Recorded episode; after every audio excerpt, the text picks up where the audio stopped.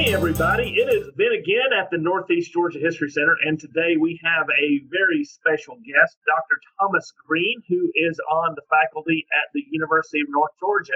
And he gets to study some things that a lot of us think are pretty cool, which is medieval history. So, Dr. Green, tell us a little bit about yourself, why you like medieval stuff, and and what your general areas of expertise are. Well, thank you for having me. It's uh, it's a pleasure to be on the podcast. Uh, I'm an, an early medieval historian. I work on the Carolingians, the ninth century. So that's Charlemagne, a name pe- some people know, and his his son and grandson mostly. I did my PhD at Loyola University Chicago, and I'm a particularly interested in monasticism and the history of the emotions and the senses uh, and monastic experience. That's cool. And and for those of you who don't know, you can look up his bio on the UNG website. He has a fantastic beard. He really looks the part of the eminent medieval historian. So I do. It's it's much better now. Um, my COVID beard is. but anyway, so you've got uh, so you've looked at, you know, monasticism and the ninth century and the Carolingians. As a medieval historian, you get pulled into a lot of different things from the period. You sort of have to be the expert at the university. And what with the COVID thing that you mentioned that we've been living through the last little bit, people are always going to start making comparisons between plagues of the past. And I know that can, for someone who understands those a little better, that can be really, really frustrating, right? Yeah, I mean, it's it's kind of a, a double-edged sword. It's great that people want to know more about what happened in the 14th century in Europe, and there are lots of great medieval historians who work on that that period specifically on the plague and so it's you know the, there are very few things that happen that point people back to the middle ages the way a, an outbreak of some kind of disease does it's nice to have people interested in your in your period but most of what we've seen in the last six months or so that's been published in a form that's accessible to the public is is either really superficial or uh, or flat out wrong. So yeah it's frustrating and it's um, it's an opportunity for us as medievalists to uh, if people would would bother to ask us to um, to talk about things that we can compare usefully and things that we shouldn't they're talking about. Say, Dr. Green, what sort of comparisons can one draw and what sort of comparisons should one not draw? Well, I think the comparisons have to be limited. It's a different disease. It spreads differently. It emerged obviously in a different time and place and context. The plague itself is uh, the the medieval plague is a complicated subject. It's not just bubonic. It had three or four different forms, uh, all the, that all spread by different mechanisms. And so, in terms of human reaction and human experience, there are some useful comparisons to be made. What happens when a new disease appears in your society, one that either you don't know or is in a form that you can't control. Those comparisons are useful, I think. I think it's also useful to, to compare governmental response. Uh, a lot of times when we talk about the plague in medieval Europe, we talk about, quite rightly, the, the people who got it and lived through it and wrote about it. But we don't talk as often about effects to mitigate it, except to maybe denigrate those effects as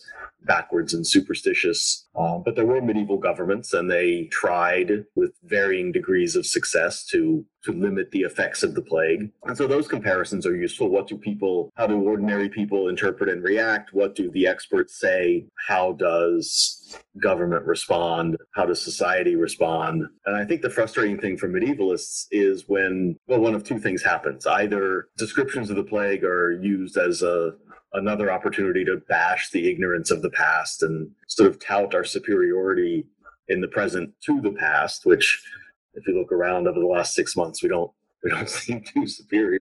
Or or the plague is is inserted into this kind of broad, antiquated medieval narrative. There was an article, about to to call out any one specific publication, but there was an article in the New Yorker recently that talked about the end of feudalism and the beginning of the Renaissance, and the plague, of course, was the harbinger of both of those. Medievalists haven't talked in those terms in 50 years at least. So there was an understandable reaction to that. So I think the, the useful comparisons are very broad, kind of affective human things. But beyond that, you can't, I mean, the, we don't live in the 14th century. We don't have medieval mentalities or worldviews or systems of government or technologies or any of the other things. The past isn't a sort of prescription for the future. And so, other than very broad comparisons, I don't know how much you get out of comparing the pandemic now to to the plague itself? Probably the, the, the best one that we can assertively use is hey, it could be worse. Yeah, it could be worse.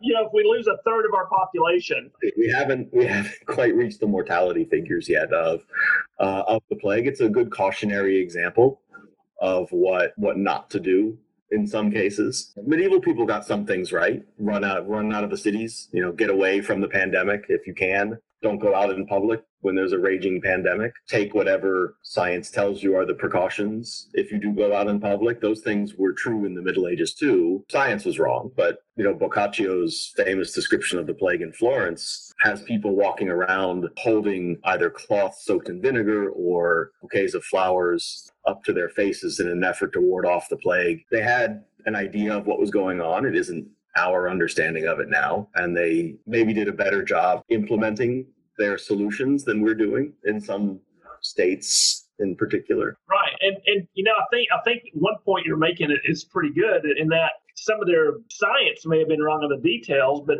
somehow the things they were doing were good practices, you know. Well, they thought they were, and I think that's maybe yeah. the point that whether the plague spread through bad air, which it doesn't, obviously, but that was their science. They listened to their experts, sort of mocking them for their religious response, which you see a lot um, try to pray the plague away. Obviously, that's not going to work. But but you know they had religious experts that were also their scientific experts. And if you read accounts of people's reaction to the plague, a lot of them did a better job listening to those experts than we did. And I think one of the frustrating things for medievalists is the sort of use of the past to prop ourselves up, to bash the past. And sure, their science was wrong, but they listened to it, uh, at least in in some cases. You, you know, you're you're definitely preaching to the choir because a lot of what we've talked about on this on this podcast and before is how the past is its own thing and it's very harsh to, to judge the past. Again specifically if we're trying to prop ourselves up because can you imagine what they're going to say about us in a hundred years? Yeah i think uh, you know as historians we have to be whatever our period we have to be careful about about how we use the past what we say about it. If we are judging it you know what criteria are we using and what point are we making by doing it? There's a lot there are a lot of things in the Middle Ages that we would rightly condemn now. But one of the things that that early medievalists in particular have been saying for the last, I don't know, eight or 10 years is, you know, they didn't get everything wrong. And one of the dangers of of standing in the present is looking back and saying, well, we've made so much progress that we have nothing to learn from these people but negative examples. And and I don't think that's necessarily true. I think sometimes people in the past had a better solution maybe not the plague specifically, but but in general, people in the past had sometimes maybe better solutions to the human problems we all face as humans living in groups. And and if we only look at the past as the sort of litany of mistakes not to be repeated, we miss out on some opportunities to to question what we're doing and and ask, can we use them as a model for for maybe a better solution in the present to some of the problems we're having. Uh, and even just an appreciation of the past can, can go a long way. You know, one of the things that people love to say is those who don't know the past are doomed to repeat it. And I, I, personally hate that phrase because you can learn so much from the past. And there are some things in the past that would be awesome to repeat, I think. Wouldn't it be great to have another enlightenment? Wouldn't it be great to have, you know, another gigantic scientific advance? Wouldn't it be great to have a, a, a Pax Romana where most of the known world is at, is at peace for a long time. You know, there's there there are things that bear study, that bear repeating, and, and as you say, it's not a roadmap for us, but it, it, can provide some some excellent informative guideposts to kind of help us on our way. And your study of monasticism is, is one of those that I've often told people. You know, so many people reject faith in the Middle Ages as something so primitive and backwards, and yet I've said, you know, and, and you, you can disagree with me. This is much more your area of expertise than mine, but that that monastic way of life can have a lot of appeal to it where you can you know focus on the here and now where it's very it's very contemplative life it's a very simple life it's it's a community based life that, that tries to live very purposefully without the well to minimize not not do away with but minimize the effects of, of an outside influence yeah i think you know monasticism oh we've all kind of been living it for the last six months or so quarantine reminds me in some ways a lot of monasticism on the outside world you interact with it as little as possible when you do, you do it very intentionally and with the proper precautions. You know, maybe we don't have the the sort of sense of structure that they had. I think they were better able to cope with their isolation from the from their world because they had the Benedictine rule or whatever rule they followed to kind of structure their lives. It's one of the things I've been struggling with is you know unstructured time, how hard it is to to live without time discipline in a sort of industrial and post-industrial world where we've been conditioned to think about time as regimented and disciplined in a way that that quarantine is is kind of undone for us. But you're right the the community centered the minimal consumption the living locally in small a very small life monasticism is is in the early middle ages at least is often talked about as a, a refuge from all sorts of oppressive social norms, gender norms in particular. There's a lot to, I mean, even if you want to take the, the Catholicism, the faith out of it, there's a lot in the medieval monastic world that could serve as inspiration for a different way of understanding social relationships. If only people would jettison their notion of the backwards, dirty, stupid, misguided, dark age medieval history that that shows up, you know, everywhere, uh, including that New Yorker. I'm sure you haven't listened to all 51 of our previous podcasts, but we spend an entire one basically yelling and berating about the in just the phrase the dark ages. And it's a little more than a 20 minute screed about how we hate that term and how inappropriate it is. It's the bane of my existence as a medievalist really. It's the thing people know when they walk into the medieval history survey that you know they're going to study the dark ages. And you know day one in part is let's get rid of this term. Let's understand where it came from historiographically, and then let's never use it again. Right. Ever. So your interest in and passion for the study of the medieval period, how far back does that go? Did that did that seed get planted when you were in college, or, or is it even older? I think I had what is is emerging as kind of a typical medievalist interest as a kid. I played Dungeons and Dragons. I read fantasy literature. I knew it. and you know, so I think I had that child. I don't know that that led directly to it, but um, but I certainly was exposed to kind of pop culture tropes of the Middle Ages. We didn't have a medievalist when I was an undergrad, so I didn't take a medieval history course. I did take a course called New Topics in Social History when I was a junior, and that had a, a unit on the history of death, and we read uh, Philippe Ariès's Hour of Our Death, which is wrong but medieval. And so that that was probably my first academic introduction to the Middle Ages was thinking about it as a you know as an aspect of social history. And then when I went to grad school, I thought, well, if I want to you know if I want to study anything, then that's what I want to study. I want to do kind of social history, emotions history, uh, and medieval history all together. But I don't know if there was a specific catalyst for that, other than that new topics in social history course, which which got me thinking about the history of emotions uh, death and dying was kind of the entry into that. I wrote a paper on grief in the Middle Ages for that course, so so that that kind of carried over from undergrad to grad school. You said that you look at emotions, and that I think that's something a lot of folks don't really see as an academic pursuit, but it, it certainly has been something that the profession has looked at. Can you can you go in just a little bit, scratch the surface detail of exactly what you mean when you say, you know, monastic, how, how do you tie together monasticism and the history of emotion and things like that. Yeah, so quickly, the history of emotions is is kind of exactly what it sounds like, although there are different approaches. My approach is that what we call emotion is socially constructed phenomenon, that it isn't in our bodies or in our brains, but it's in the vocabulary we use to talk about it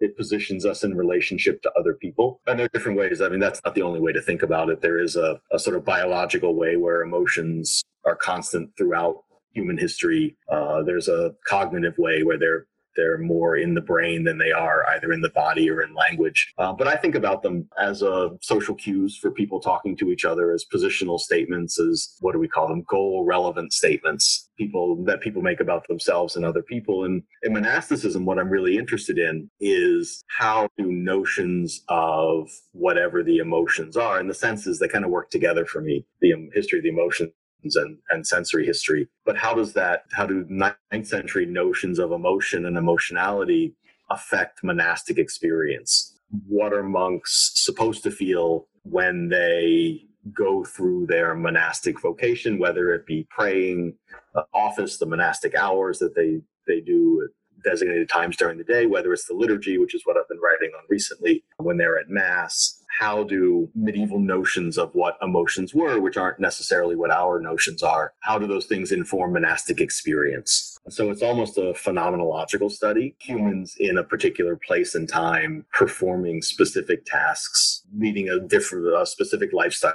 as we've talked about, and how do how do their emotions inform their experience, or how can we use their emotions to get at their experience, knowing what we know about ninth century notions of uh, of what the emotions were in general. I guess that a lot of that is really really requires a different approach to reading the primary sources than has been used in the past, right? You pay a lot more attention to emotion words than you would. A lot of times, what we find when we look at, at early emotion studies in the Middle Ages is that medievalists who were interested in this were reading sources that were thought to be objective and unemotional legal uh, charter evidence, a lot of it. Uh, and emotion words turned up everywhere. And that was one of the early catalysts to getting that the, the field established is pointing out that in every source, even these sort of dry legal formulaic charter sources, you find emotion words. So yeah, you're looking for places where the emotions not just are present, but are doing some sort of work in the sources, where they're not just background noise. I don't know that they ever really are, but where they're important to understanding what's happening in the source uh, or to the people that are that are described in the source. So you definitely read sources differently than you would traditionally. I work a lot with biblical commentaries, explanations of uh, of different books of the Bible, or there's a, a genre of liturgical commentary where the mass is broken down to and explained. And I'm not as interested in the theology in those, which is how they traditionally be read, as I am in the times and places and circumstances in which emotions crop up. So yeah, you kind of read the sources against themselves in some ways, reading for things they weren't designed to tell you, which is good social history practice anyway. That's fascinating. I never, you know, that's something I've never done in any of my, my work or training, and now I kind of want to go back. Yes, folks, I'm a nerd. I have copies of medieval charters on my bookshelf. Go back and look at those and, and kind of kind of reread those in a different light for the first time. That is absolutely fascinating. Okay, one more question for you. When you were when you were going through your graduate school and everything, and you talked about like so many of us, you'd grown up with medieval tropes and, and medievalism and things like that. What for you was the hardest one to give up, to get over, to let go of? That's really interesting. I think the my sort of the the answer that jumps the jumps out immediately is the age of faith, and maybe it's because I work with religious sources that that's an important part of of the way I understood the Middle Ages going in, and kind of have to work work within those tropes moving forward. I, uh, you know, it, it, we call it well, used to, thankfully, don't anymore. Call it the age of faith. Everybody's religious. Everybody's Catholic. There's one option. The church controls it. Sometimes, you know, oppressively, and sometimes, you know, protect them from the heretics, and then purity of faith and all that stuff. And and nothing could be further from the truth, even in the sort of later Middle Ages when the church is an institution, which it isn't in the early Middle Ages. I think that getting rid of that, everybody was Catholic and everybody listened to their priest and everybody had a sort of higher baseline level of religious conviction. I think that, especially working with monastic sources, that was probably the hardest as a, a young grad student to get rid of.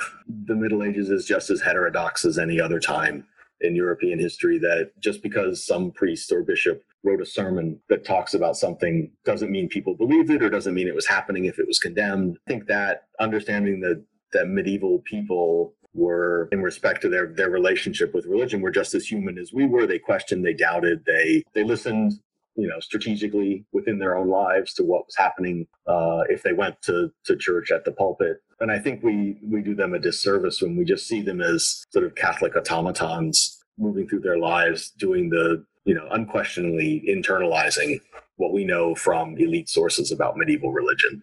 You know, most of what we have is is religious or written by by religious people at least, and that's really skewed our understanding, I think, of religion in the Middle Ages. That is a fantastic place to end, I think. Uh, Dr. Green, thank you so much for joining us. Um, then again, hopefully we'll be able to pull you in and uh, and get you to do some more of these with us, so we can we can dig down into some some nerdy history details. I'd be happy to anytime you like. That's it. Thanks a lot, folks. I appreciate it. We'll see you next time. Then Again is a production of the Cottrell Digital Studio at the Northeast Georgia History Center. To learn more about the Northeast Georgia History Center, visit www.negahc.org.